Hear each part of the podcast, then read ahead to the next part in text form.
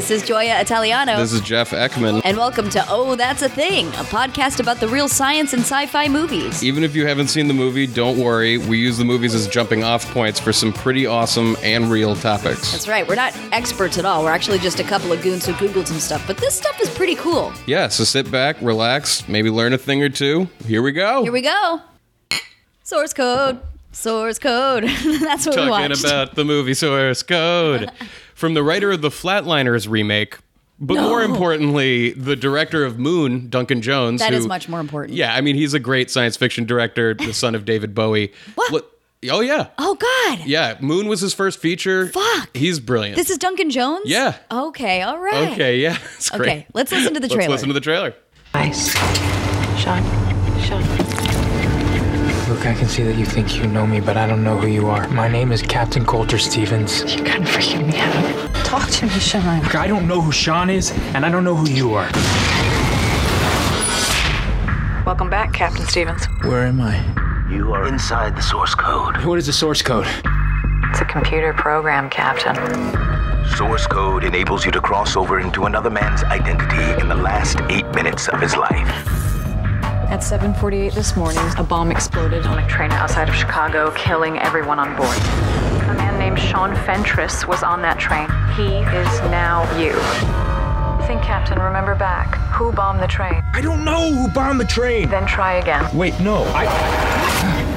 What would you do if you knew you had less than eight minutes to live? I'd make those seconds count. I'm asking you to have the decency to let me try.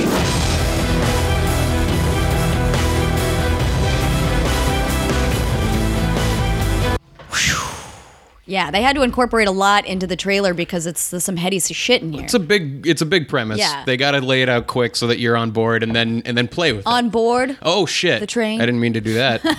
I mean, it is funny that the movie is like 90 minutes long. So it, I think that was probably my biggest complaint is like such intricate concepts that they have to kind of tie up pretty quickly because Well, of we've, that. we've done Edge of Tomorrow on this show before, Right. which is a very similar premise, you know, the Groundhog Day idea. But the thing is, like, when you're reliving eight minutes over and over again, that's Yeah. kind of too short of a time to really make a long ass movie. Right. Because how much ex- how much exploration can he do in eight minutes? Uh, yeah, walking through the corridor of the train, being like, "Oh, oh, got my soda pop spilled on my shoe again." you know, exactly. the details. quick tidbit before we get started about the eight minutes thing. Mm-hmm. They kind of explain in the movie, I believe, that the reason that it's eight minutes is that that's the length of time that the short term memory holds things. And Ah. so they have like the dead body of the guy from the train or something. Mm-hmm. And so his last eight minutes can be relived over and over again. Okay. Some explanation like that.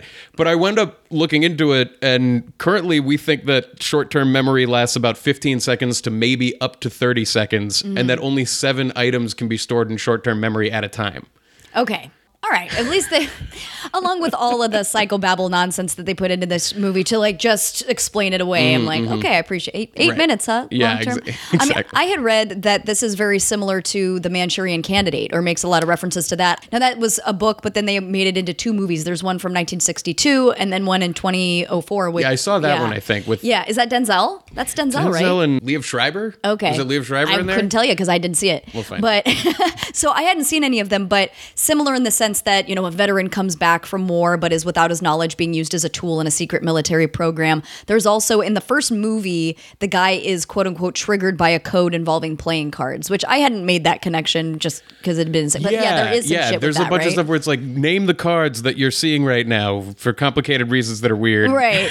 But I you're didn't like, totally ah, understand. candidate. I had actually read that Jake Gyllenhaal was on board the production before Duncan Jones, and it was after he saw Moon that he suggested him as a director. Oh, that makes sense. I also read that Topher Grace had been considered for the lead role. he could have. He okay. And Lindsay Lohan was originally cast as Christina, who's Michelle Monaghan's character, but producers had to recast the role when her legal issues conflicted with the filming schedule because this was kind of around the time where she was a Going off the hot deep fucking end. mess. Yeah. Yeah. And then, so there's a lot of the acting that Jake Gyllenhaal has to do is just kind of the what's going on? I'm disoriented kind Right, of shit. right, right. And apparently he had these earbuds on during those scenes because then Duncan Jones would either just play random songs or static buzz every here and there to be like, oh, look disoriented, look confused. So he was instead of But- like shouting out from off camera, look confused. Yeah. He was putting confusing shit in his ear. Precisely. Instead of just cool. hoping that Jake Gyllenhaal, after all of the Years he's been a movie star.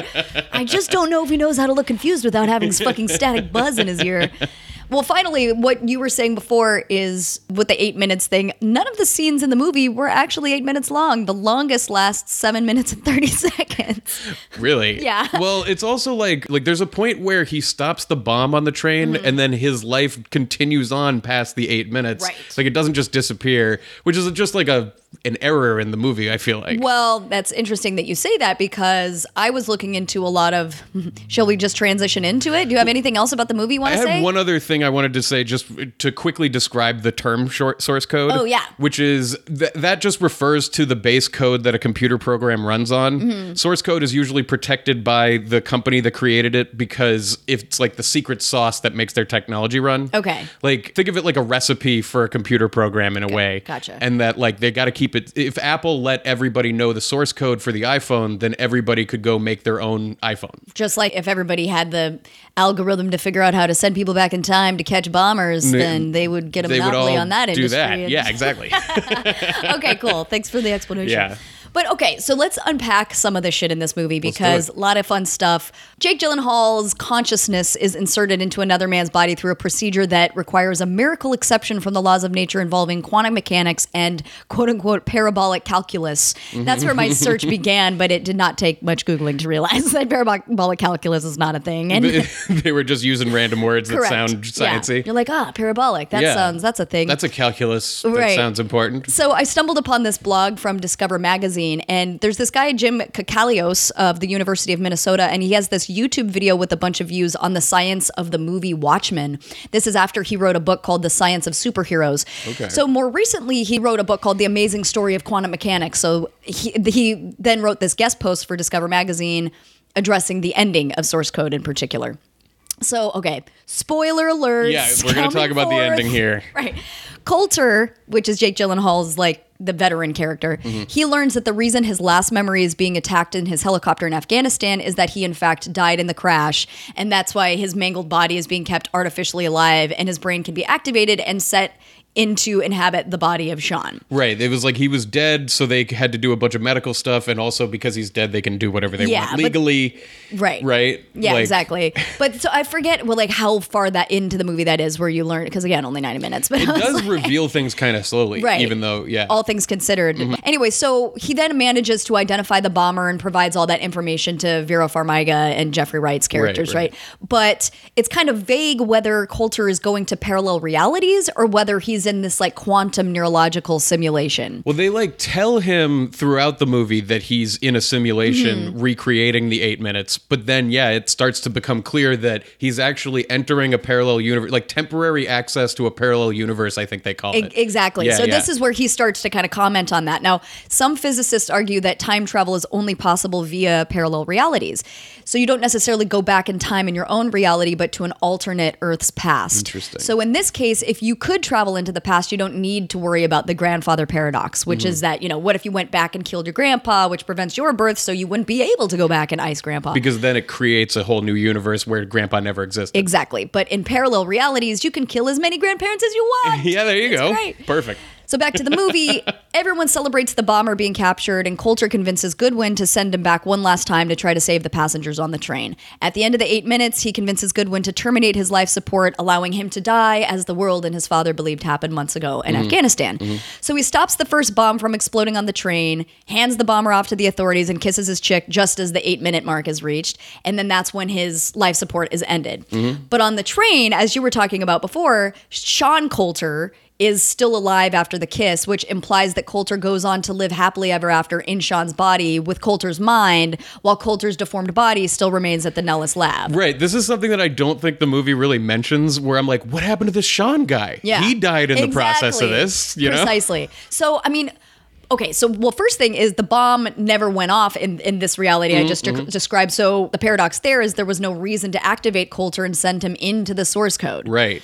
So this indicates that we are in fact witnessing two alternate realities. One where Goodwin is arrested after pulling the plug on Coulter after, you know, source code succeeds, Right. and then the other where Sean Coulter is still alive and the source code project has never been activated to begin with. Right, because I think they have a scene where Jeffrey Wright, the guy from Westworld, Yeah. is like hearing that there was a foiled train bombing Yeah. that didn't happen, and he was like, "Uh, someday source code will have its day in the sun." And, Right, and they're right. like, you know, they're like, someday we'll have a, a perfect terrorism event for our universe, Yeah. and we can learn if this works. Well, yeah, and so this is where, yeah, towards the end is where it gets very like, oh, like it's very inventive, and I liked it. But that's, Mm-hmm. you know, there's so many of these paradoxes because in the reality where the bomb doesn't explode on the train, is Coulter's consciousness in two places at once? Like, what happens to this Sean guy? Mm-hmm. Yeah. So in the end, according to Kakalios or this guy, whatever, Uh-huh. Coulter is not conscious in two places at once. He's awake and aware in Sean's body, and at the same time, his damaged body is at the Nellis lab. So essentially, brain dead and kept artificially alive until it's necessary for him to be activated. He might not be activated for weeks, months, or years later. So in that case, there's no paradox because Coulter in Sean's body is only awake and conscious at one point in time. Even though there's a second Coulter in his own Right. body in that parallel Yeah, universe. but it's like, but what is alive if you're not conscious? Yeah. you know. Mm-hmm. So I, as I was reading this, he's explaining that this paradox is not like Schrodinger's cat, which I had never. Have you heard of this thought experiment? Yes, Okay. we, I think we may have touched It's on it once or twice. Do you before, remember? But yeah, it's basically that like a cat is put into a box with radioactive element, which can either kill it or not. Yeah, and you it's don't know. unpredictable when it emits that radiation that'll kill the, cat. And the it, cat. the cat is not alive or dead until you observe whether it's alive or dead, and then it retroactively does whatever it does. Exactly. So, like, according to quantum mechanics, it's considered to be simultaneously both alive and dead until somebody opens the Mm-hmm. box and it's like, oh, a dead cat. But okay, well, I, I don't remember the purpose of the thought experiment. It's usually what it in reference to like the Heisenberg uncertainty principle and stuff it was, like that. So it was described by Erwin Schrödinger in 1935 and sort of as a thought experiment to either illustrate or some might say like kind of shit on this theory associated with the Niels Bohr, which is the like structure of the atom and incorporates quantum theory and shit. So. Mm-hmm. Anyway, so that that ties into this. But going back to the movie, to answer your question in terms of what happens to Sean's consciousness, according to Kakalios, basically he believes Sean is dead, and when Coulter's mind jumps into his body, it overwrites Sean's consciousness.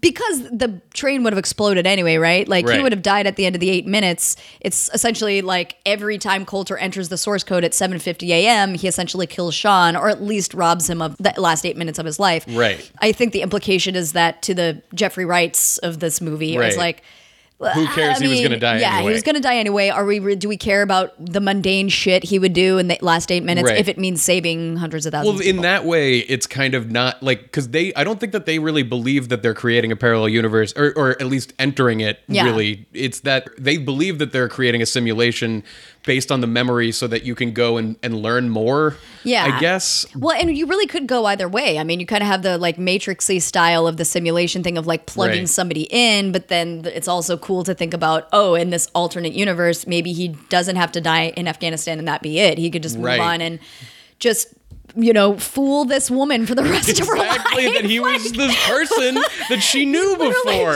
That she fell in love with the other dude. She really had a crush on Sean, not this I guess guy. it truly proves like it is not what's on the inside that counts. She's like, you look the same, but your personality sucks. So Well, on that front, it just I think the movie's sidestepping that, Yeah, and that we're yeah. like Oh, I seeing mean- this whole well, in the I- plot. Again, I think for what it is, uh, like I got as full of a story that this could be in 90s minutes. Mm-hmm. Right. You know, Yeah. it, it, they could have easily flushed it out a little bit more, so it wasn't just like what. But you know, I was satisfied by the end. Yeah, well, I love you know the Duncan Jones movies do seem to leave you with something to think about at the end of it. Like in Moon, at the end, there's like a twist where it turns out that he was a clone and that the clones are all you know in this horrifying situation. And I was thinking about that. I'm still thinking about that every now and then. The situation that this company came to that wound up destroying these people's lives who can only live for three years. Totally. And so this movie has a similar thing where even though I don't think it's nearly as good of a movie as Moon, it really does leave you with this question of like, yeah, if you were to go into the past, is that a parallel universe? And like it may not be as meaningful or realistic in uh-huh. terms of like what may literally happen over the next 40 mm-hmm. years, but I don't know. I just I was left with like a lot to think about. Yeah, I think it's kind of that debate between H.G. Wells and the Jules Verne thing that we were talking about, where it's like H.G. Wells was not about having the most like scientifically sound explanation. It's it's really experiencing what that what the human side of it is. Right. And I think that's what differentiates the two movies is that Moon does not have to be bigger than the fucking world. You know, it's like Right. because it, it's not trying to combine like it's crash bam boom and it's a uh, you know on the edge of your seat thriller. Right. It's like you're really living the experience with Sam Rockwell, and that's also a testament to his acting and Yeah. like just his performance. And it's kind of interesting to me that Duncan Jones wrote that one but did not write this one. Right. And that like he saw this script and was like, "Oh, that's the kind of script that I would enjoy Totally. and do and make a good movie." well, and it hits all the points of just like you know. Literally in the trailer, being like, "What would you do if you only had eight minutes Yeah, to live? yeah. I'd make those minutes count." You know? I guess at the end of the day, go watch Edge of Tomorrow. yeah, yeah. yeah. That's that's the end of this. So in the movie, for the most part, as we've mentioned, what you think Gyllenhaal is doing is going into a perfect simulation of the past and being able to learn about this train bombing. Mm-hmm. And as far as experiencing a virtual world, today we currently have VR headsets. We have drugs that can Sure, that can do stuff. Heard of those? And there are ideas on the horizon about nanobots manipulating our individual neurons to create sensations and feelings and visualizations in your mind that feel as real as though they were really happening. Which is crazy, but definitely not beyond the realm of possibility. Right. And quick side note about that nanobot future where we've got like a million of them in our bloodstream. Mm-hmm. There's a point to make about how we'd just be like lying on tables experiencing climbing Everest or whatever the hell we want. Oh yeah. But also, those nanobots will monitor our health and effectively turn us into superhumans, and they could do workouts for us while we're asleep and stuff. And I'm just saying, Right. the WALL-E future is more complicated than it seems. It's more complicated, but still fuck that. Like fucked take a walk. Yeah. exactly. well, you know, with the nanobots too, if they can carry hemoglobin better than your blood can, then maybe you could lay at the bottom of a pool for four hours and not need to replenish your oxygen. That's a side. That's a side issue. So a few years ago, using precisely targeted lasers, researchers were able to manipulate the neurons in worms' brains to take control of their behavior. Interesting. The implications of that are crazy, but for right now, let's focus on what's going on in the human brain. I wound up reading about this brain manipulation that allows people to experience another time and place. So, Pierre Megevand and his colleagues at the Feinstein Institute for Medical Research wanted to pinpoint the area of the brain that processes locations and places. Okay. They scanned the brains of volunteers while showing them images of various objects and scenes, mm-hmm. and then recorded the corresponding areas of the brain that lit up. Then they stimulated that area of the brain, which caused a complex visual hallucination I wonder how they stimulated it. Using electricity and Just- various, okay. you know, like mag or not magnets, but Yeah, what pulses, whatever, electromagnetic Lasers, blah, yeah. Science, science. and it transported this volunteer back to his old job working at a pizzeria. Oh. So apparently he saw the pizzeria around him, smelled the smells, and genuinely experienced it as though he was there. I love this. This is a way that we can like avoid this whole not being able to travel back in time bullshit. exactly, exactly. Stimulating a nearby area of the brain caused the hallucination of a staircase and a blue closet in his home. Repeating the experiment also caused the exact same hallucinations. Wow. So these experiments are leading to the question of what is really real to us. Right. Like, are we actually experiencing the world around us, or is the world around us being taken in via sensors and then reinterpreted into this VR world that our brain creates mm-hmm. and that we actually live in? I, well, just to interject real quick, I think what is real seems to be what like consensus is, right? Because Right. what's real to us individually, you're like, who really cares what's real except for the purpose of like civilization and stuff? And we all kind of have to be like that. This is that. this is Exactly. And then you can, through corroboration, know Right. that you are actually experiencing yeah, something. Totally. So I read this story about an old woman named Rosalie who, in her 90s, started seeing incredibly real hallucinations. Mm-hmm. And it turned out she was suffering from what's known as Charles Bonnet syndrome, mm-hmm. which uh, was originally used to describe hallucinations related to eye disease, but now encompasses neurological elements too. Charles Bonnet syndrome happens in people with really fucked up vision. Oh, I have fucked up vision. Oh, you do. well, you've got glasses now, right? Yeah. So, like, your vision is 20/20 with the glasses. Oh, right? with glasses, yeah. So, Charles Bonnet syndrome, it's a consequence of the sustained lack of light passing through the eyes, Mm-hmm. which causes the visual centers of the brain to lean harder on visual memory. Oh. So when you're experiencing the outside world normally, you're using both your brain's visual memory from what you know a person or a thing looks like and the actual visual input that you're getting. Sure. So if it's constantly fucked up and mm-hmm. wrong over a long period of time, your brain is leaning heavily on your memories mm-hmm. and then that's filling in the blanks in your eyes. Okay, makes sense. Like I remember my as my grandfather was losing his eyesight, he didn't realize how bad it was until he took a wrong turn and discovered that he couldn't read any of the street signs. Because when driving on roads that he had been on his whole life, he could read the signs clearly, but then he realized that his brain was leaning more on the visual memory of what that road sign was supposed to say and he didn't realize until he was like, until he had to read something Yeah. new that his eyes weren't working anymore. "That's crazy." So you ever do one of those things like in elementary school where there's like two dots on a piece of paper and if you hold it up to in front of you and you put it in the right space, one of the dots can disappear? Yeah.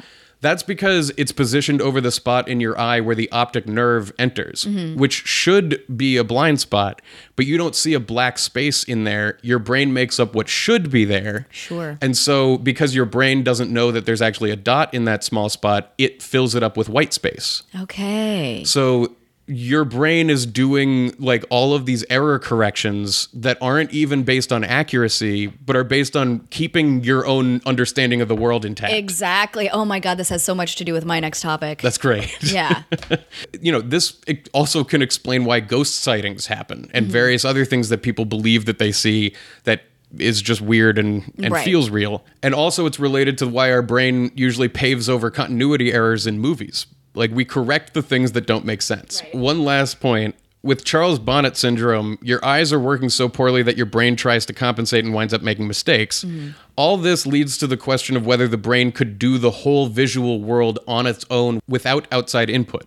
like meaning without eyesight? Right. Like we do it in dreams all the time Right. or with like a cle hypnosis and various meditation methods you can really feel like you're in another place but maybe if you want to feel like you're in your childhood home again we could just stimulate that part of the brain and Yeah, then you can so literally cool. feel like you're there I I like that. I like being able to go back. Well, and certainly when you think about the implications of I don't know solving crimes and shit like that.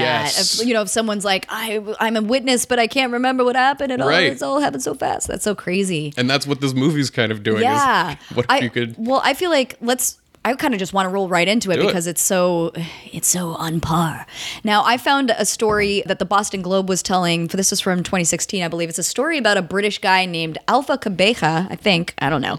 He was riding his bike and got hit by a van with enough force to knock his brain out of place inside Whoa. his skull.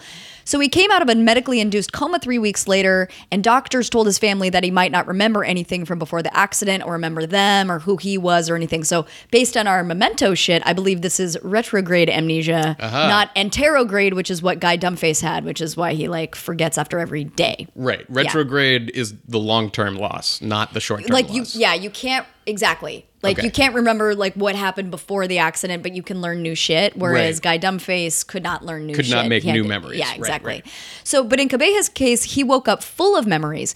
He remembered that he was going to see his girlfriend who was pregnant with twins with names Sky and Nikita. He remembered tucking the picture of the ultrasound in the pages of his notebook, one that he used to write down song ideas and thoughts, and was like asking nurses if they had seen it. He also remembered the day of the accident. He was cycling to his girlfriend's flat from a job interview, assistant to the director of operations at MI6, working with a man called Michael Mitchells. He thought the interview went really well, and he remembered that he owned a small private plane, and like all of these kind of fucking details, none of which were true. There What? was no pregnancy, no private plane, no job interview, but and separately there was a guy who had all those things true who died the same Well, day And he even realized only after he called MI6 that their offices had been closed on the day of the accident. But he was like really convinced about this. Like, you know, imagine if you're like, no, but I swear this happened. no but i And people are have like, these specific memories Yeah. yeah yeah And I think at first his family and friends were kind of playing along to see, but then eventually they're like, what's going on? Uh-huh. That's like one of those losing your mind movies where you show up and you're like, "You're my wife," and she's like, "I haven't seen this man before." Yeah, yeah, in my exactly. life. but it turns out the memories weren't completely out of nowhere because related things had been happening in his life before the accident. A number of his friends and colleagues were having kids. Twins, he said, run ran in his family. He had a girlfriend. He at one point had applied for a position at MI6 years before the accident accident. Really? And he had recently seen a film that featured the plane he remembered owning. Huh. So it would appear that these building blocks were somewhere in his head, and it might have been an oh, attempt of his brain to make sense of the three weeks when he was unconscious in the hospital. and it So just like put all this information together. memories from elsewhere to fill in the last weeks when he was in the hospital. Yeah. So Julia Shaw, she's a memory researcher at London South Bank University. She told the Globe, "quote When you wake up, your brain is trying to reconnect pieces because your brain is trying to recover that sense of you, that sense of memory, that sense of history. And in that process of recovery and essentially healing, you can make connections in ways that are fantastical and impossible. So again, to your point, memories are just malleable and they morph each time you remember a thing to accommodate the new information. So sometimes that might mean just like small tweaks or details that you're like, oh, no, I remember you did this. And Right. It's like, no, you didn't. You did this, you know. Well, it's just Or- crazy. Like yeah. you, you wake up and your brain just sees a bunch of dots, and you're like, they're connected. Yeah. I know they're connected, and it's like, but like the important ones are missing, and so you can wind up creating a completely different picture out of those dots Right. than the accurate one. Totally. That's so cool and Yeah. crazy. I know, and so that's what's so bizarre is you think about people being implanted with false memories and Uh-huh. shit like that, and then there's jo- maybe you're just a damn liar. It's really hard. Right. It's like, are you a liar if you really believe your memories to be true? I don't think so. If you really believe them to be Right. true, that's not a lie. It's, you know, because I do think that lying comes from a place of like, you know the truth Right. and you're going against that. Well, and then also like wondering how to deal with that because if somebody just had this traumatic accident where they got hit by a van while biking, you're going to want to play along, but eventually you're going to be like, I have some evidential proof. Yeah. You do not have a plane. You do drive this Camaro. exactly. Sorry to burst your bubble. yeah, especially if it's like, the life I was living was amazing. Yeah, exactly. I was uh, the highest paid actor in Hollywood, as I recall. Mm-hmm. Private plane drove me here, flew me here. Exactly. So the bad guy terrorist in this movie is actually based on a real guy named David Hahn, who is known as the radioactive Boy Scout or Oh. the nuclear Boy Scout. From what time is this man? this is in the mid mid nineties. really? Mm-hmm. Okay, all right. He even had a TV movie made about him. But by the way, I want to say before this that like this character is obviously very loosely based on this person because Right. this person did something crazy that nobody else could do. Like in the movie, he like finds the terrorist, and the terrorist is like, "Not many people could build that." Uh-huh. And it's like, okay, you built a bomb that's Right. special, and and so this guy, the real guy, I don't think he wanted to kill anybody, but he did build a nuclear reactor in his backyard. Oh, So in 1994, at age 17, this Boy Scout named David Hahn attempted to build a homemade breeder reactor, which is a nuclear reactor that generates more fissile material than it consumes at 17? at 17. God. It was originally thought to be this great technology in the 60s, the breeder reactors, uh-huh. but then we found plenty more uranium in the world and figured out better ways to enrich it, and so the breeder reactor wound up falling by the wayside. Gotcha. So this Boy Scout was super interested in chemistry, often doing small experiments that caused little explosions or other issues, as you would expect from a Don't- brilliant kid. Mm-hmm. Youthful boy. He became obsessed with collecting samples of every element of the periodic table, including the radioactive ones. Oh boy. So he got Americ- Americ- Americium from smoke detectors. He got thorium from camping lanterns. He got radium from clocks. He got tritium from gun sights. Like apparently these things are all around us, and if you know how to distill them or figure them out, you can do this. He's a resourceful radioactive boy. Exactly. Eventually, he decides to build this breeder reactor in secret in a backyard shed at his mother's house in Michigan. Mm-hmm. He builds it out of a bored out block of lead. Oh. And, a, and used lithium from a thousand dollars worth of batteries to purify the thorium ash You're like, using a Bunsen burner. I'm just like, where's your mom? Like, you're amazing, Where but is also your fucking like, mom? I've been hoarding these batteries all school year. And using a Bunsen burner, he Fucking can hell. purify thorium ash. Okay. He pretended to be an adult scientist and sent letters to many professionals to learn more and be taken seriously. And people offered advice on how to build it, Right. like because they didn't know that he was some seventeen-year-old kid doing this in I a shed i feel like this story has a happy ending. it does not. I know. I'm just It kidding. very much, unfortunately, does not. Oh boy. The reactor was never able to reach critical mass, but it did emit dangerous levels of radiation. So, a little freaked out, he decided to dismantle the experiment, But by chance, before he did, local police pulled him over for an unrelated thing, mm-hmm. and they found material in his car that seemed weird, and he warned them that it was radioactive. Okay. So the police then alert the higher ups, which triggered a federal radiological emergency response involving the FBI and the Nu- Nuclear Regulatory Commission. Oh boy. And in 1995, a year later, the EPA designated his mother's property a Superfund hazardous materials cleanup site and dismantled the shed and buried it all as low level radioactive waste in Utah. Okay.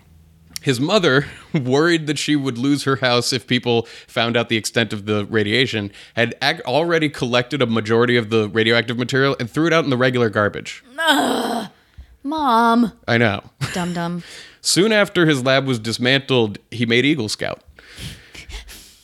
The story gets really sad from here. Oh God. Because a year later, his mom committed suicide. That combined with a lot of other issues in his life, he became incredibly depressed. He joined the Navy uh-huh. and spent four years working actually on a nuclear submarine or a nuclear based aircraft, something to that effect. Mm-hmm. And then he turned to alcohol.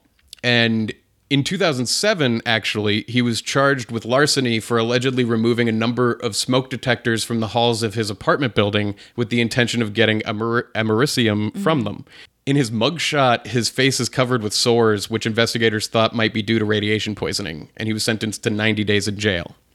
Then, many years later, in 2016, he died at the age of 39, apparently from alcohol poisoning. Oh man. So it sounds like he wound up with a very depressed life, Right. Uh, after this this whole like promising of sorts kind of start of genius, you know? Well, and I'm sure there's probably a lot going on, but it does make you wonder in terms of the the, the mental toll that radiation poisoning at your house maybe Right. took on the mom. Like, I, I mean, Right. who knows? And uh, the mom, and then I know like he refused radiation treatments or testing for Yeah. many many years, and apparently he wasn't really irradiated from that experience. Yeah. Although it's possible that in 2007 he was doing more experiments. So this guy wasn't trying to be a fucking terrorist. No, and that's the thing where it's like the movie claiming to kind of loosely base the character on him is like beyond the fact that the guy actually builds a thing that other people can't build. Yeah. This guy, David Hahn didn't want to kill anybody. He was just like a misguided genius with a really tragic story. Right. I mean, it's interesting that even after getting busted with radioactive stuff in the back of his car, that he was able to like skirt the law long enough to get Eagle Scout or whatever. Well, it sounds like it wasn't like illegal so much as it was like who would do that, Right. And then when he went to the Navy and stuff, like he wanted to be a nuclear scientist Mm-hmm. and stuff, and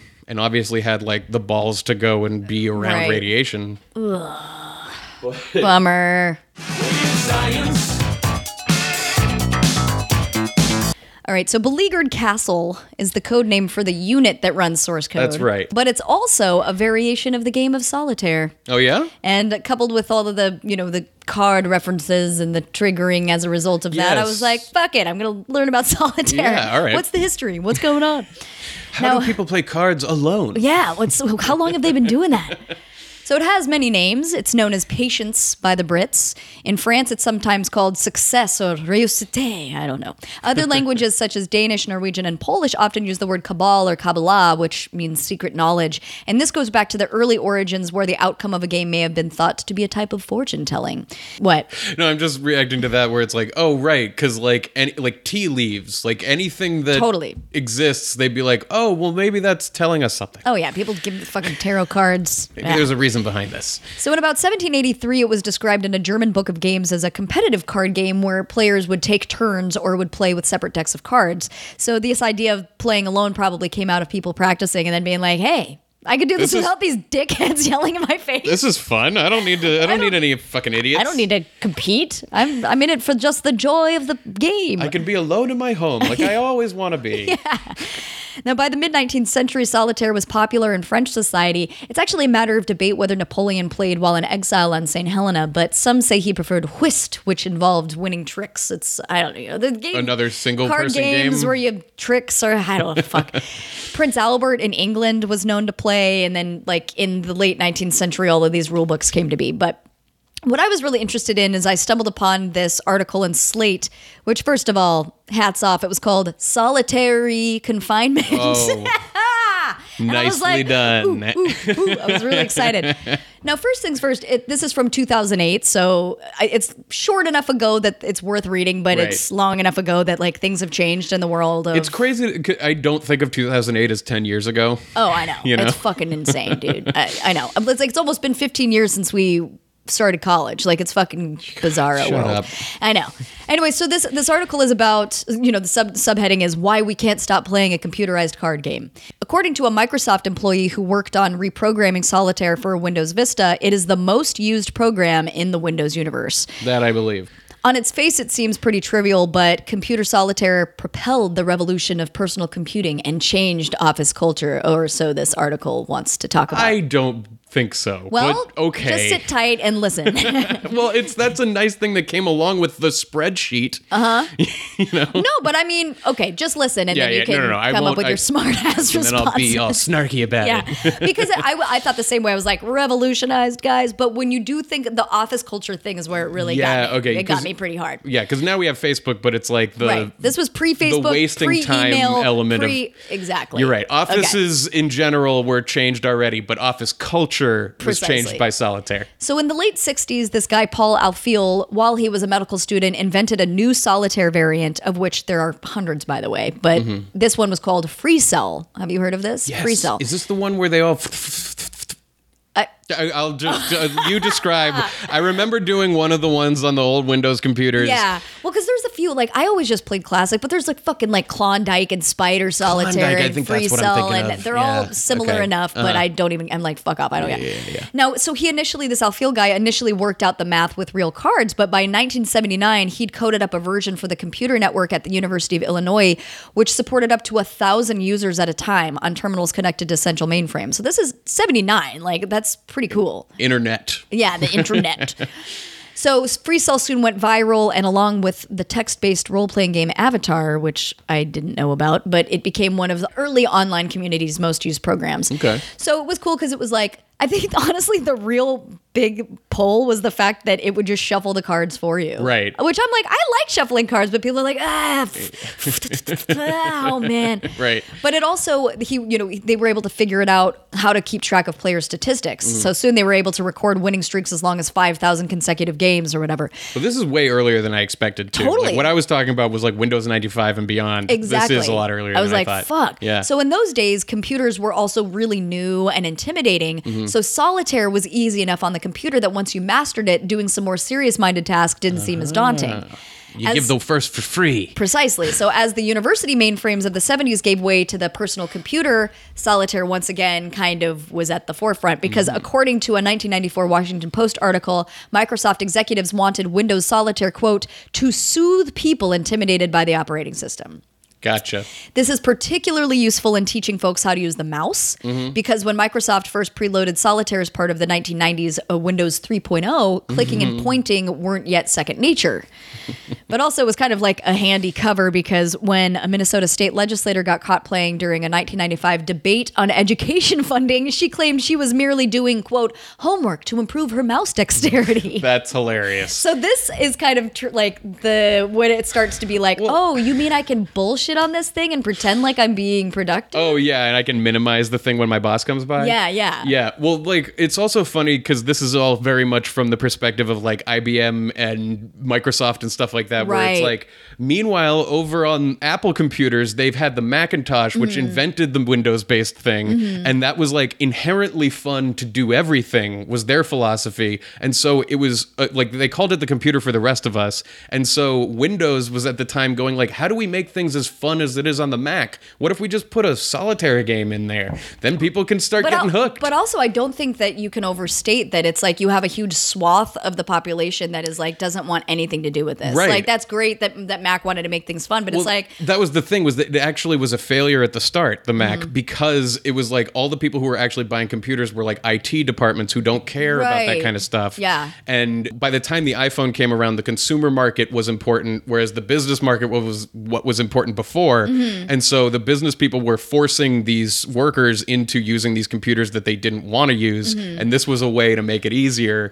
well, and especially once personal computing was no longer for business, you Right. know, Right. and, and for Right. like just the masses and shit. So Yeah, well, I never thought about it like It's that. because, and also this is all sh- fucking pre-internet, you know. Yeah. So in the pre-internet era, a lot of Solitaire's allure was that it was. First of all, one of the only games around. Mm-hmm. But what's even more surprising is the fact that these, specifically these Windows solitaires, still remain hugely popular. Again, reminding everybody that this article is from 2008, but apparently Microsoft's usability research crew discovered that the three most played computer games are just like of all computer games Mm. are Spider Solitaire, Klondike Solitaire, and Free Cell. Right. And what's crazy is when you think about like the predictability, because even when if somebody from fucking 1990 was blasted to now, it's the same exact format, the same exact aesthetic. Old, Right. It's mostly just for old people to not have to deal with change, which Right. is is it coddling? Is it coddling? But I mean, I fucking love old timey solitaire. I, I mean, I think sometimes we're, in this case, I think we're overthinking a, a little bit. We're like, of course, people like solitaire because it's a basic pattern finding game. Right. But as far as like getting people more comfortable with the difficult to understand Yeah. computer was something that like I didn't really I've always thought of the graphical user interface, which is the mouse and keyboard Right. kind of the thing that we know as the thing that brought that, but I didn't even think about how like the games were really driving that. Right. And then also since 2008, I imagine what's really taken over is like 2008 was when the App Store premiered. Right. So since then you'd Right. probably say Angry Birds Totally. you pick the the iPhone game as like the thing. Right. That's why I have to give the caveat because it's like Right. now it's not because even in 2008 there were still like a bajillion online games, but now Right. it's even with apps on your phone and stuff is completely and like everything. Twitter came around around in Yeah. 2006 was when Twitter was invented. So And was, I don't even think uh, like for old people, I don't think they give a shit about Twitter, but it's like they could easily play fucking pattern finding game on their phone. you totally, know? but but in terms of like what you were saying about the way it transformed office culture and time wasting among Mm-hmm. Oh, yeah. office people, Yeah, like yeah. It, it is like that first step, and now we've I think right. moved on. Well, but let's talk about that a little bit because so the article talks about how there was this new friction added to this boss employee dynamic, Mm-hmm. specifically because these PC based leisure pursuits. You know, kind of launched this national conversation about how much screwing around is too much. You know, Mm-hmm, by the early 90s, companies like Coca Cola, Sears, and Boeing either removed Windows pre installed games or enacted bans on engaging with them. And I remember Mm-hmm. this. There were a few office jobs I had that did not have any of the games. yeah, they work hard on like you can't go to this website because then you might download a game. Right. In 93, a travel agency executive told Business Week, quote, if you let people play games on office computers, you may as well let them insert a TV reception board so they can watch the Beverly Hillbillies. Now, Which just- we, I, but we had a TV in the room. It, like I was just thinking about, like I was working at ABC News Right. where I was doing a lot of data entry, which is a television broadcasting company. so Yeah, let's be right. fair. I- They should have like, a TV I had a in there. TV, so Yeah, all right. You know what? Never mind. I again- needed to have a TV. But in 93, though, No. well, and even despite Yeah. these like regular bogus productivity studies that were estimating that solitaire and the like were draining $800 trillion a year from the economy. yeah, economy. you can att- attribute like- any money amount to that. Yeah, because then people being chained to their desks, like not taking smoke breaks, not taking lunch breaks and stuff. Right. Also, there's a cor like there's a correlation between that because people are like, oh man, I as well take a break at my desk. And Right, right. That means that your lunch break is probably going to be shorter than if you actually went the fuck out and got some lunch. Right, so, right. Finally, there's this woman, Dr. Maressa Hecht Orzack, who's an assistant professor at Harvard Medical School, and she opened the first clinic for computer addiction in 1996. Oh. Her inspiration was having herself become obsessed with beating her personal solitaire score. and in 2006, she wrote a Washington Post article where she was saying, I kept playing solitaire more and more. My late husband would find me asleep at the computer. I was missing deadlines. I knew something had to be done. Wow. So she did that. Now, of course, more than a decade on, Orzack's facility now, or at least in 2008, mostly sees World of Warcraft and EverQuest fiends. Yeah, I imagine so. I don't know EverQuest, but I've heard of War- Warcraft. well, just these these MMORPGs is what it's called. Uh-huh. Massively multiplayer online role playing game. I can And- see the addiction factor there, man. Right, because it's literally, and that's the worry where people look at these virtual worlds and like that future I described with nanobots and go, why wouldn't people just live in Second Life? Yeah. And like have this body that they choose in this virtual world where they're interacting with other people, but it's it works the way they choose. They get to be in the Matrix. Right. Well, because the thing with solitaires, it's like, yeah, you can. You it's in the fucking name, man. Like you're gonna feel lonely if you're Yeah, like, I've been yeah. spending my whole life just playing solitaire. Solitary confinement, Confinement. was a purposeful choice. Yeah. Whereas if you, yeah, if you feel like you're scratching that itch of uh, you know social interaction, but you've never actually left the couch, it Mm. Right. makes it a lot easier. One thing in terms of the lack of productivity because of things like Facebook Oh, yeah. or solitaire and stuff like that. Let's not forget that before the computer, people had to do all spreadsheets by hand. Right. And the people who were doing that, their jobs almost don't exist anymore, or they were able to do stuff that literally would take multiple weeks in minutes. Yeah. And so the amount of productivity increase that happened in the 80s versus the amount of productivity decrease that wound up happening in the aftermath when games came around, Right. I think is ultimately we increased productivity by a lot. Oh, hell yeah. And so we actually have the luxury to fuck around at work all day. Well, it's like we this facade that it's ever really truly about productivity. When you're talking about certain office jobs, I'm not. Right. I'm like I'm very much broad brushing, but like I've worked a lot of fucking office jobs. Mm-hmm. Uh, not even just like office office. I'm talking like reservationist for a fucking restaurant Uh-huh, kind of job that it's like it's office job light. Like Right. there's no actual tasks. You're just there and Mm-hmm. it's based on who calls you and it's like you cannot tell me that in those in the in between moments before someone decides to call that I can't fucking check my email. Exactly. Do a, some of this. You want me to literally just sit straight ahead, but that makes you feel better because you're still paying me for my time. I know. You're paying me for my body to be in this room. Right. I could easily do this. You know, I have my cell phone. Just have it forwarded. well, like to take it to my job at ABC News, I was doing data entry, which at that time was done much more quickly and efficiently than it was done 20 years earlier. Right. And so could I really make the argument that like, well, I'm only going to input like 10 things today and the rest of the time I'm going to fuck around because like they only used to be able to input like 3 or 4 things a day and so Oh, yeah. fucking like why are they paying me all this money to do this to sit around on my ass? Like there's a weird situation here yeah. you should be productive for your time that you're paid but also like we have these tools that make us super productive which allows us to be not productive yeah. People fucking breaks, man. people need breaks Anyway. raise the minimum wage oh my God.